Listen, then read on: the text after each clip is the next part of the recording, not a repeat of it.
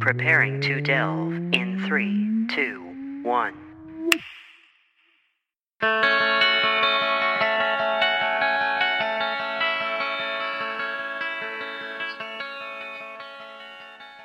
Hello, everybody, and welcome to Delve. My name is Nathan. And I'm Alex.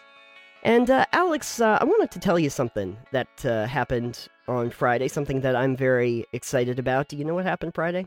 Uh, there was a full moon. It was Friday the 13th. I assume Jason Voorhees killed a lot of lake goers. Those are all probably true. Uh, cannot confirm, cannot deny. I mean, you can confirm it was the 13th and a full moon. I can confirm that those things were real. But actually, the thing I was talking about is something that I'm probably more excited about than than you. But uh, Borderlands 3 came out. Oh boy. But something interesting happened when that game released. Uh, the early reviews were talking about uh, how the big problem that they seem to have was with Borderlands 3 feeling just like more Borderlands, and that that feels a little bit uh, stale. But I thought that the commentary of a game having the problem of being too much like other games in its series was interesting enough that I wanted to discuss it with other games, both digital and analog, so both tabletop and video. Like, I guess the best way I can put it is you want to innovate, but you don't want to alienate. So you want to keep building something that's new and fresh, but you also don't want to end up alienating the audience that uh, already likes the thing that you have created. Right. You don't want to walk so far away from what you got people into the series that they're no longer interested. Like, you don't want to be like, cool, so it started out as playing Portal, and now you're actually just doing like actual puzzles with puzzle pieces. Yeah, now we've with a gravity gun. We've gone from the physics-based puzzle to literally Chell sits down at a table and starts doing a Sudoku. Congratulations. we've we've messed up the game. no, there are no portals in the Sudoku. I thought about that and I thought about how you know, traditional board games uh, like a like a Monopoly or a Pandemic or anything that we're used to, Carcassonne is another good example have a lot of different variations, but their basic mechanics are pretty much always the same. They just kind of twist it or change it a little bit. Mostly it's the board and the map that that changes a little bit or how it's themed. Uh, but those aren't necessarily direct sequels to anything. They're not like another step. They're just like a, a kind of like a sidestep more than anything. But in terms of uh, at least uh, tabletop games, uh, the thing that I kept thinking about was if you look at role playing games specifically, this is really where that whole tension between being able to create something new but not lose your audience seems to be the most prevalent because you sometimes have to change the entire system around. Sometimes. At least you at least tweak it and streamline it and make it work right. You refine it. You don't necessarily change it entirely. Because if you're gonna if you're gonna change the entire system around, you might as well just make a new game. Well, then you also have brand recognition, though. Sometimes that's also a, big factor. But if you were looking at a, a system like when we were talking about Savage Worlds, that's actually one that literally just is the same system, and they just keep um, innovating on top of it. But the same basic system just keeps getting more and more mechanics laid on. But if you are a, let's say, a Pathfinder or a Dungeons and Dragons, then the system can completely change between one Eh, version and another. It doesn't change enough to be a different system. Okay, well that's interesting. So what what really is the core of saying that it's the system? Because there's a, a wide difference between like THACO and AC. They're both technically Dungeons and Dragons from two different versions. But what is the real core of what you would say is is D&D? D&D is the D20 system. Okay, so as long as you have the dice, but but there are other systems that use d20s too. Yes, but the core of D&D is the D20 system. Your your attributes uh, uh, adding to the skills they add to and your characters, classes and abilities. So those mechanics really make up your core system. But Okay. say armor class versus, you know, THACO, that's Mm. a subsystem they changed what's in it, but it didn't change any of the core mechanics. It just changed how those core mechanics actually balance out and work. Uh, because the, throughout this entire time, they have changed things like what classes you can be, um, what races you can be, etc., etc. Well, yeah, but that's not the core system, not the core mechanics. That's you know, in the player's handbook, there's only so many races, so many classes, and Yeah. then they go ahead and they go, here's some extra stuff. Here's some more classes. Here's some Mhm. more variants on the classes. Here's some more races and more variants of races. Right. So they don't Right. change how the game is played. They change your options for playing the game, though.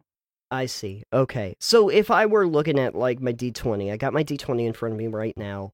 Oh, good. Uh, Like this and all the support mechanics that are around that, like skill checks, stuff like that.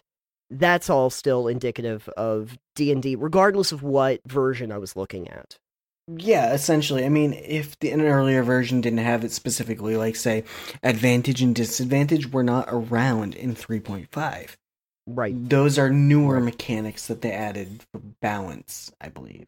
Right. And they add they add variety, but they also help balance things out so that instead of saying, "Oh, you can't do it," or you you take this, they overhauled the entire skill system, so now you can get advantage on a skill check instead Right. of being like, "Yeah, I got 15 points into sneak."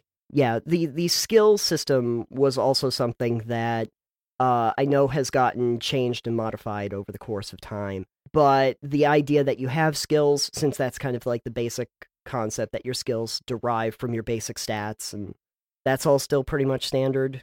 Because I don't remember much from Pretty much. I mean.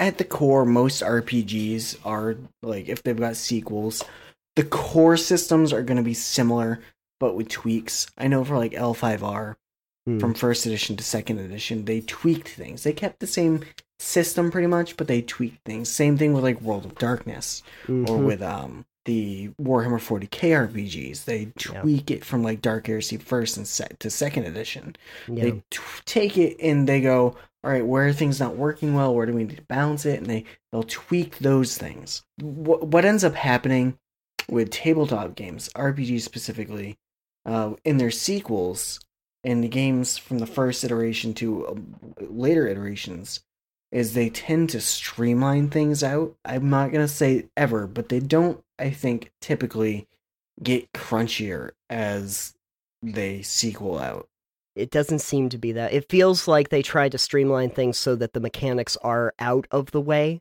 more than anything else. Right, and I I've think seen that's the thing. First editions to games you'll find are often very clunky and crunchy because it's you're getting all these ideas out into a game, you get the game and it's playable and the and you see it and you are like, "All right, cool. So this is playable and it's the way we want it to be." And you get people playing it and you find out what works and what's kind of annoying to do and what's not useful and then you kind of go, "All right, so this isn't really necessary. This is overbearing, etc., etc. This takes too much time. Yeah. That's one of those things with like an opposed roll system. In theory, sounds great because you can roll against your opponent, uh-huh. but in practice, it ends up bogging down everything with extra dice rolls. Sort of like a um, a location based hit system. Again, in yeah. theory, sounds awesome, but in practice, it bogs down time. It takes a lot more to do everything. There have been some uh games that their downfall was that they made things way too complicated. Right. and um and usually in like war games more than RPGs, but uh yeah, where you're trying to determine the trajectory of bullets and stuff like that. Where it's like, okay, we're getting a little too deep in the weeds. It's not fun, it's not streamlined. Yeah. Uh, I think a lot of people would say that compared to earlier versions of D and D, 5e is definitely more of a streamlined system, especially for new players. 5e is really um, nice in that regards because it is really friendly to new players. But uh, now, on the other hand, though, I had like I was playing with someone who's used to uh, older versions of, of the game too. One thing that she wasn't real fond of in 5e was that you don't really get to like your skills are all ba- basically based on like your class and everything like that. You don't really get a lot of options to customize your skill levels like you did in previous games, like being able to add specifically to those. And I get that. Yeah, I can see where somebody might say that that feels a little bit alienating if you're used to stuff like that in earlier versions. Which which also kind of leads me back to that idea of how you maintain uh, a certain identity without risking it down the road but but still trying to create something new. I would say too with like d&d and even with with some of the other ones like pathfinder warhammer uh, and all those is your setting uh, uh, even though they've they've changed and they've modified settings over the years and they've created new ones is that it does kind of have a thematic quality to it that has helped create an identity like Faerun is sort of indicative of that. Uh, Forgotten Realms is indicative of D and D. Um, well, on the flip side, you also have a game like Magic the Gathering, mm-hmm. which at its core has always been essentially the exact same game. They have different formats for playing the game, so you have different rule sets to abide by for your decks and what's legal.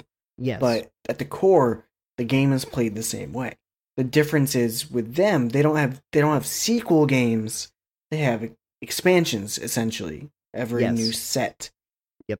And Yep. the thing there is they don't really streamline and cut back old mechanics or whatever, phase them out. They still are legal if you're playing it in a type format that you can use those cards and they have that ability. Mm. That's it's never gone away. That Right. like flanking, you Yeah. know, phasing, for instance, it Uh-huh. it's never gone away. You can still play with phasing cards. They're not Mhm. suddenly no longer viable at all ever. I mean, if they were ever viable. But yeah, whether they were useful in the first place. the difference is with like uh from D&D where they go, "All right, new edition, new rules. All the old rules are now superseded. This is a completely right. different version of the game." Magic on the other hand goes, "Yeah, no, everything that happened before is still canon. Right. Yeah, that's all fine. Yeah. But here are new mechanics, new abilities, new things we're adding to it to spice it up and make it different. Right. And that's where you get into the point of there are so many mechanics that it can be overbearing for some people. But you can also go into the uh, part where it becomes alienating. That's why I stopped playing Magic because the new abilities that were coming in to the game at the time when I was getting out of it were like indestructible. Okay, yeah. And I was like, Yeah. this is just it. Just some of the new stuff they added just alienated me. I'm like, I don't like that. I will say though that if if you think about it, um, Magic, at least when it was created, did something really smart. A lot of the game and how the game plays is done on the individual cards. The actual rule set itself is so very light. So if you want to cre- totally change the game, you don't have to undercut the basic ideas that are out there. Right. Like I I put down a land, so now I can use it to tap, and then I can put out cards based on what kind of mana that I have available. Those are the core rules. That that's basically the core of Magic. That's basically Yes. everything. Everything else, everything else that's rules in that game revolves around what happens to be on the cards.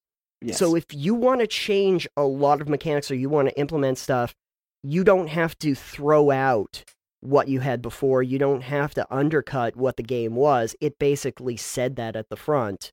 All the cards themselves basically change that depending on what comes out into play. And you know, that's actually a good analogy for how different classes and like we're gonna switch gears now. Hmm. In a game like World of Warcraft, see the core game is the same core game for everybody. But Right. your different classes augment how you interact with the game.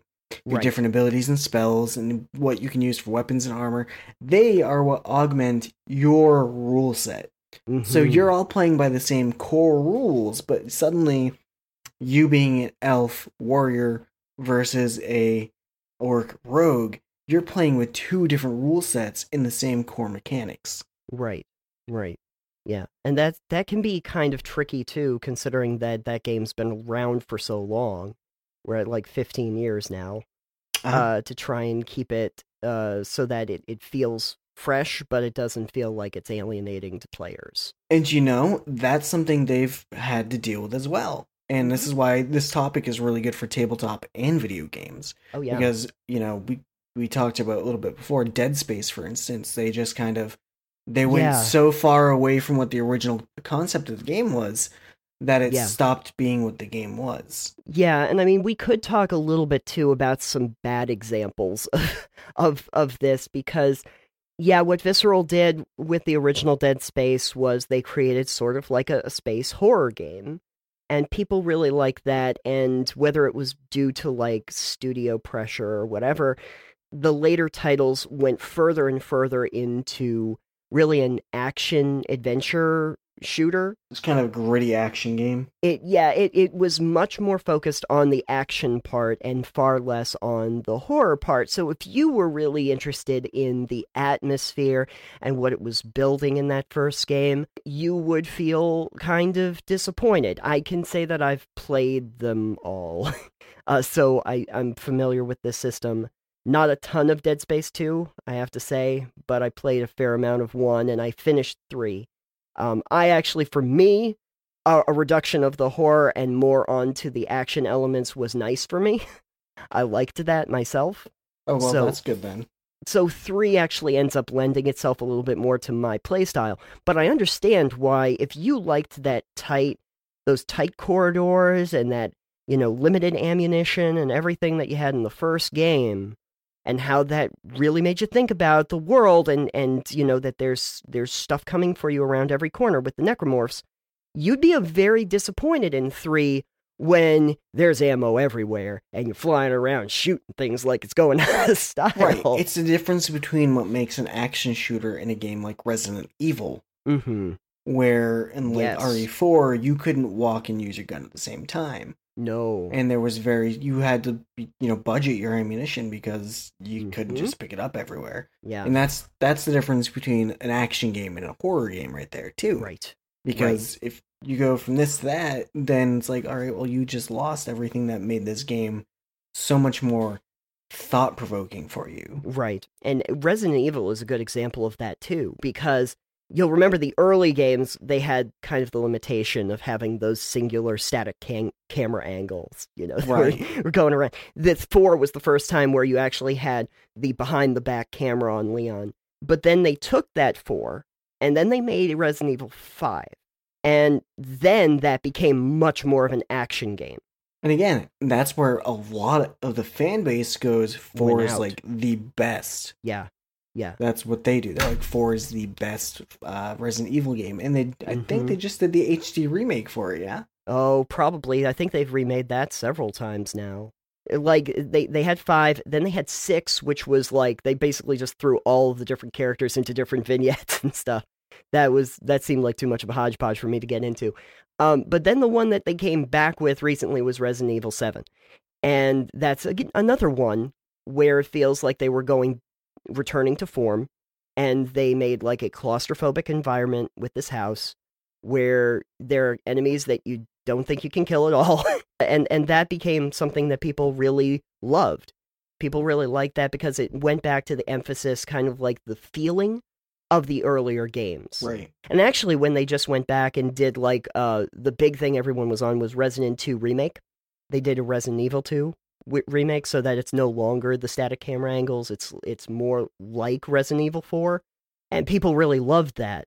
They didn't think that it would necessarily work because they've changed the whole game completely from perspective from how it interacts but it feels more like resident evil 4 in how it interacts and people actually really really liked that return which is uh, probably the reason why they're going back and doing like like hey let's take one of our best games and let's see if we can take the old games and make them like that let's do that That makes me wonder what's gonna happen with the uh, Final Fantasy VII remake.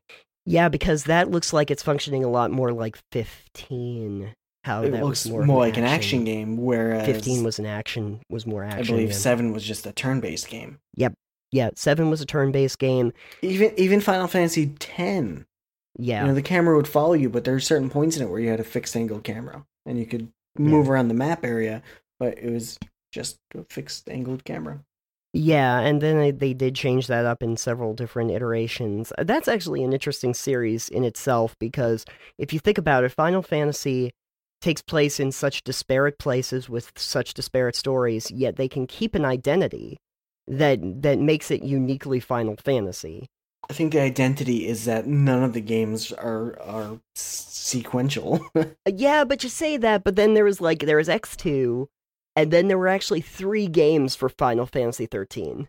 Yeah, and then seven had a couple sub games after it, like that weren't true to form. And right. we don't talk about ten two.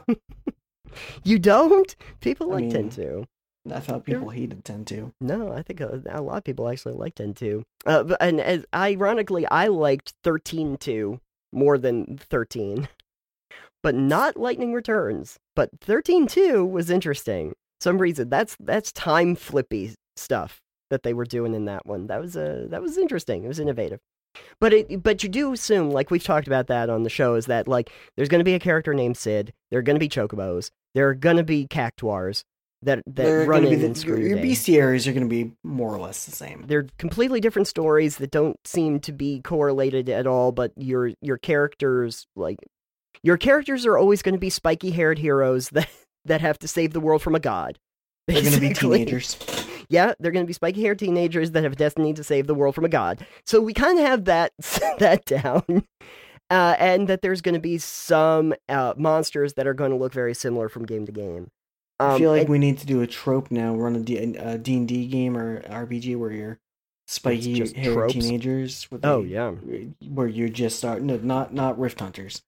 Um, no not rift hunters that's something where completely you're different where you're spiky haired teenagers and you need Mhm. to kill God, yeah a god, yeah maybe a couple gods. Me, I'm just Ash Ketchum. I'm just Ash Ketchum. Yeah, you finally w- became a Pokemon League master. Yeah, I know. Th- congratulations, Ash Ketchum. And you know, actually, that does get me thinking about Pokemon. Because if you're thinking about uh, games that have been able to hold on to an identity while con- continually changing the way the game kind of Huh. plays and different Sometimes drastically. sometimes drastically, it's Pokemon. And it's not always for the best. No, But it's not. no. Um, but they do. You're right. It's it's canonically the game is very much the game. You can tell it's the same game. You can tell they're different because each one is a different story being told. You're right. They do change certain mechanics are added each game. They add new things, or at least they've tr- they try new things. Uh, and I love that one thing about Nintendo is they aren't afraid to innovate. But but they do. They stay from first gen. The second gen, I think they added um, held items. And third, they added the berries, and then they added even more stuff, etc., etc. And then shinies and whatnot. They've added things every single time, and they don't generally take away a lot. those additions are usually fairly light. Like they don't get super into changing up the overall mechanics. Like you still battle Pokemon. Well, Still- until recently, anyways. Right. Until Pokemon Go came out, and then Sword and Shield. Yeah. Not Sword and Shield. Uh, Not Sword and Shield. Let's Go Pikachu and Let's Go Eevee. Where right. it's like you don't battle the Pokemon, you just throw Pokeballs at it. You throw the That's- Poke- it's- well, you still you still battle other trainers with the Pokemon you've caught. You don't have the wild Pokemon battles. You don't have the wild Pokemon battles. I don't. And I see- think in Sword and Shield that's coming back, but I'm not sure. I, you know, I don't like that though. I don't like that they took that away because yeah. that was a big component of like why you play like why you play the slots. Right. It's that random chance. It's when you can see the Pokemon on the field. Yeah, it's still random chance, but you know your odds. You know what you're getting into beforehand. You can go in there, and then if you just throw Pokeballs at it, yeah, I guess they can run, but you don't have that chance of knocking them out. right. You know, you Yeah. don't get a chance to fight them and gain XP. You just capture them and gain XP. It's it's Yeah, I know. that is boring to me. That's a boring experience. I like the RNG. I like the random numbers generations. I like the random battles. Yeah, that's a little too streamlined. It doesn't It's- have enough. it's too simple. bones. Yeah. Of course, that that could be said about almost any mobile game. That's a whole subject in itself.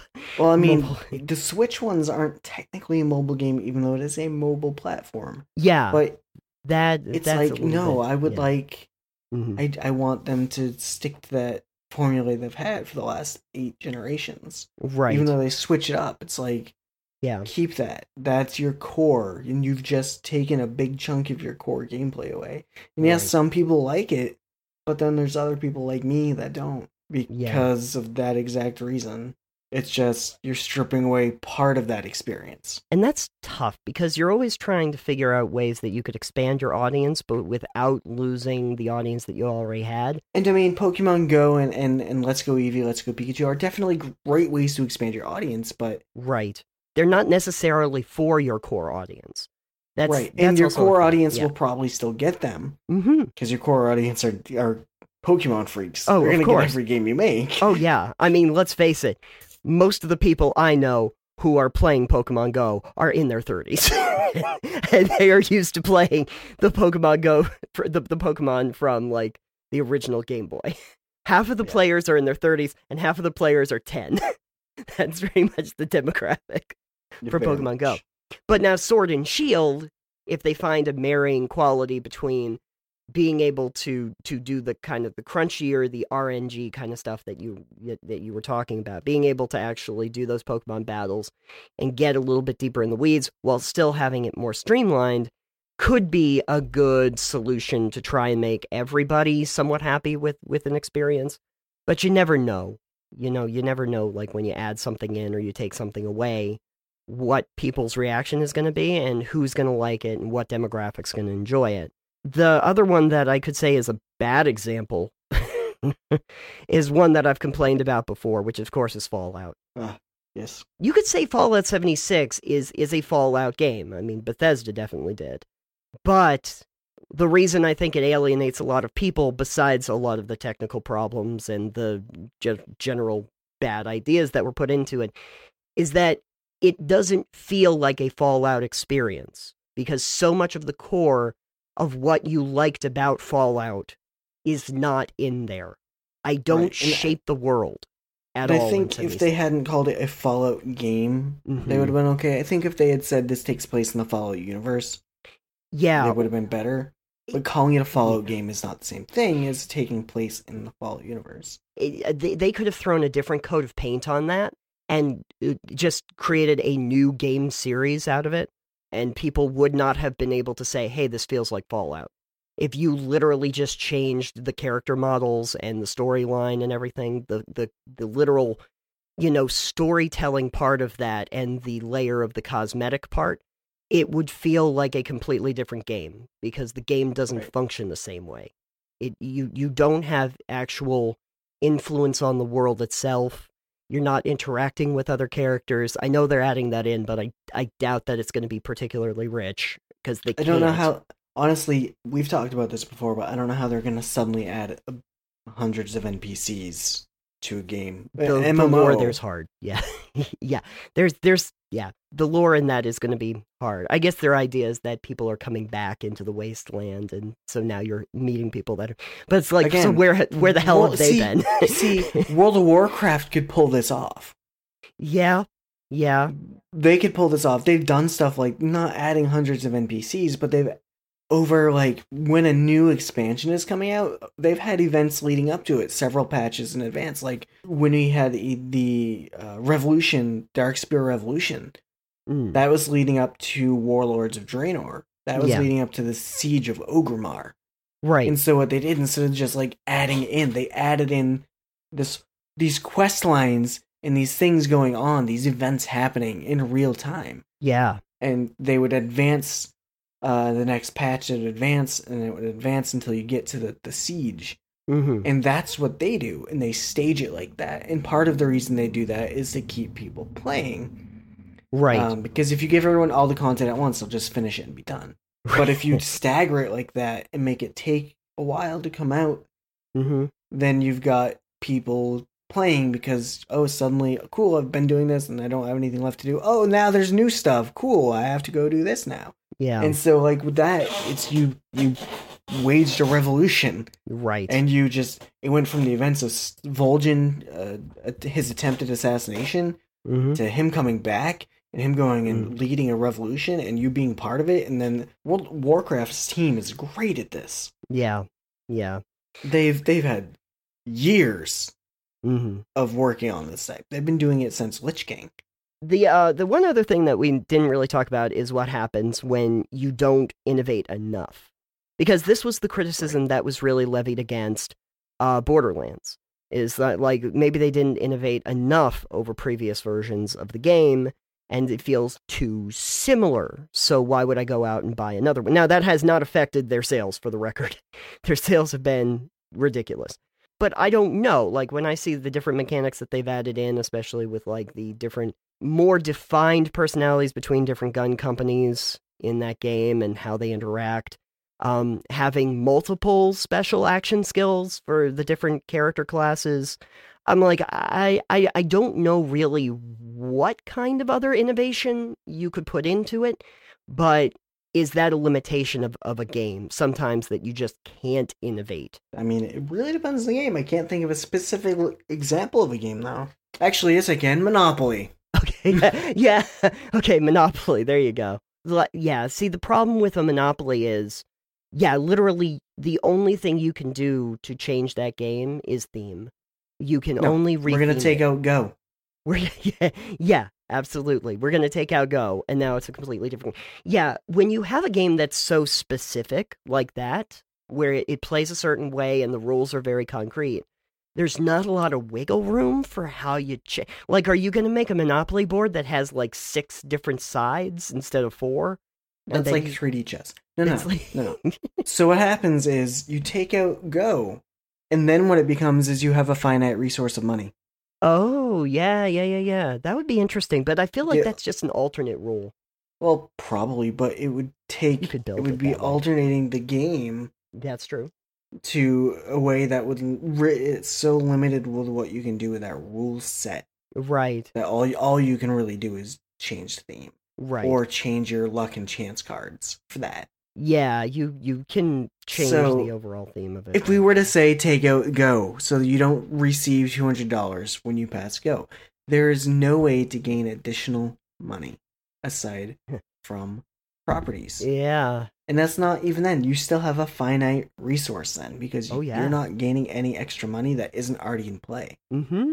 So then it's just changing bills around, but there's no it's you're playing with the finite hand Yeah, and you're just exchanging until someone loses all theirs and someone gets all the rest. There's no Right. external source of money there right. except for the cards that you can draw when you land on the spaces. Those have a chance of giving you money. Like my takeaway is if you have a game and you realize I have to get to version 2 or I have to get to version 3, big thing is to understand what the core of your game is. Whatever the core personality of your game is, what The- it represents. what your core experience is based on. Right, exactly. Understand what your core experience is. Um, if you have a theme or a world, what is really the core of that? What is the core of that experience that people are looking at?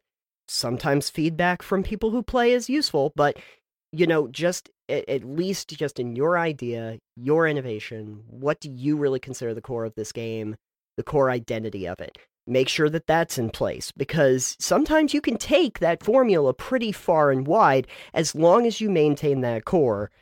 But you gotta know what that core is. Right. Um, you can put a Fallout coat of paint on Rust, but it doesn't make it Fallout.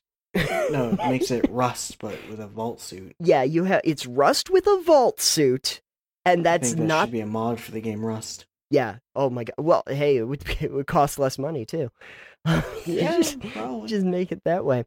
Man, see, they could have saved themselves so much money if they just licensed a Fallout brand on top of Rust. They wouldn't have had to make the whole game and the, the whole thing. Yeah, understanding your core mechanics, understanding uh, what people play the game for, uh, and then going forward. In that regard, my own personal takeaway, uh, I have not gotten a chance to play it yet, but it should be coming very soon. Uh, for Borderlands 3, everything I saw leading up to it was like, oh yeah, this is the core experience I expect. But it's just more of that, and I don't mind that because it's what I expected to play.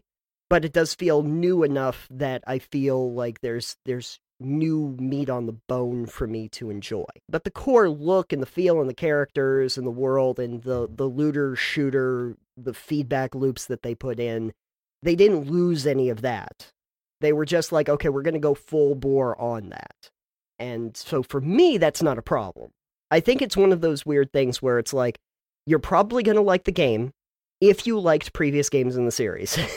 if you didn't like previous games in the series, you're probably not going to like this. And for some people, I understand that that's going to be a problem because how does it introduce new people and How does it give new people an experience? But you also don't want to make people that have played the previous games feel like it's not that game anymore. and that's a really weird balancing act to pull off.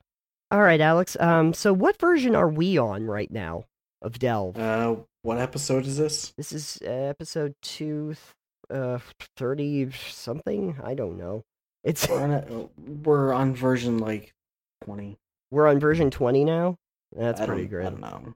We're on we're on version two hundred thirty. We're on- two point three six. We're on Fortnite ser- season Oh ten. gosh, yeah, I quit. Hey, there's a game that doesn't have to worry about reiterating. throw No, throw in a bouncy no. house at a pinata, you're good. You're you're in good shape, man. I'm not gonna Sounds bash right. Fortnite. That's just uh, no. I played enough of it. I'm like, yeah, this isn't bad, but it ain't my it ain't my steez. My biggest complaint with Fortnite, if I may divulge for one second, is it made every other game think it needs a battle royale mode, Oh god. And it doesn't. You know, that's the entire premise of Fallout 76 right there. No, the entire premise of Fallout 76 legitimately is hey, look at what all these other people are doing that made money. Let's try doing that. It's a battle royale. Yeah, well, there is a Battle Royale mode now, so. Oh boy. Yeah. Now, if uh, folks wanted to find out what those previous 20 versions of the show were like, where could they go? You can find previous versions of the show over at delvecast.com. yes, uh, everything that we do is over there. I actually, last year, sometime, I did a whole video about Fallout where I actually did talk about theme and, uh, and, and touched on some of the stuff that we're talking about here. Uh, but that's on there as well. And uh, while you are there, you can also uh, check out our Patreon. Uh, please become a patron. We would really appreciate that. For just a dollar a month, you can get the extended episodes uh, and some bonus content that we put out. Uh, sometimes they're little standalone pieces that we were recording, and it just kind of came up. And uh, I think we're going to have one for this, uh, which is which is a, a good little conversation in itself. Uh, so please, It's something. it's something. We don't know what. Uh, but please go out and check that. Uh, thank you to our shiny level patrons, Bonnie Ainsworth and Dominic Perry. You can also find us on iTunes, Google Play, Spotify, iHeartRadio, basically everywhere that you find podcasts. So please rate review and subscribe at any place that you get your lovely handcrafted podcasts. We would really appreciate that. And uh, do not forget to check us out on Twitter. I am at Citanium. I am at EXP Limited, and the show is at Delve Podcast. And uh, with that being said, I guess we are uh, working on creating version 21 of Delve. Um, Something like that. this one we uh, we add new hats and new skins. Yes, Uh, Nathan likes to shed his from one time to time. Yes, I'm like a snake. I shed the old skin, and the new skin is a is a new hue. It's a new color. It's branded for the season. It's a spring outfit. You, Even though it's going to be fall. Uh, but anyway, uh, thank you for joining us, everyone. We will see you on the next episode. Goodbye. Bye.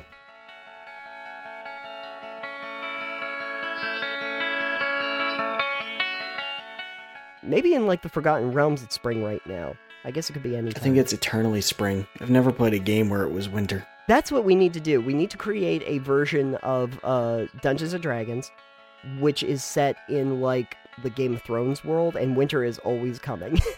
I mean, there is in the Forgotten Realms in Albion Toriel, there is parts that are covered in snow. well, like Spine of the World is pretty much in mountains Yeah. and stuff, right? It's yeah, it's all snowy up there. You know what's actually funny is that when I was playing with Dom, he did make a point of talking about like that we were in Eleint at the time. Uh, the, the month was was Eleint, and so it was going to be getting colder. So he was like trying to make it very, very relevant that indeed the seasons are changing. See, Uh, I've never played a game where that was really relevant. Yeah. important. I Yeah. guess, but Yeah. it all depends. I can't say that it really affected the game all that much, but it was very interesting to think that indeed we're getting to a very cool. it it really depends on the time scale that you take in your adventures too. So Right. There was a lot of walking for us, uh, so that we were on the road for weeks sometimes.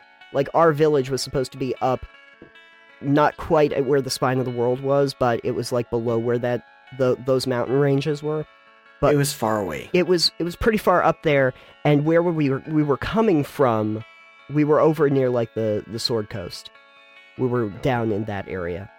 Gotcha. Uh, so that's a trek on foot uh, to get bit. to get from one place to the next. So that's one of the reasons why we were just keeping track of time and that you know make sure you have a campfire.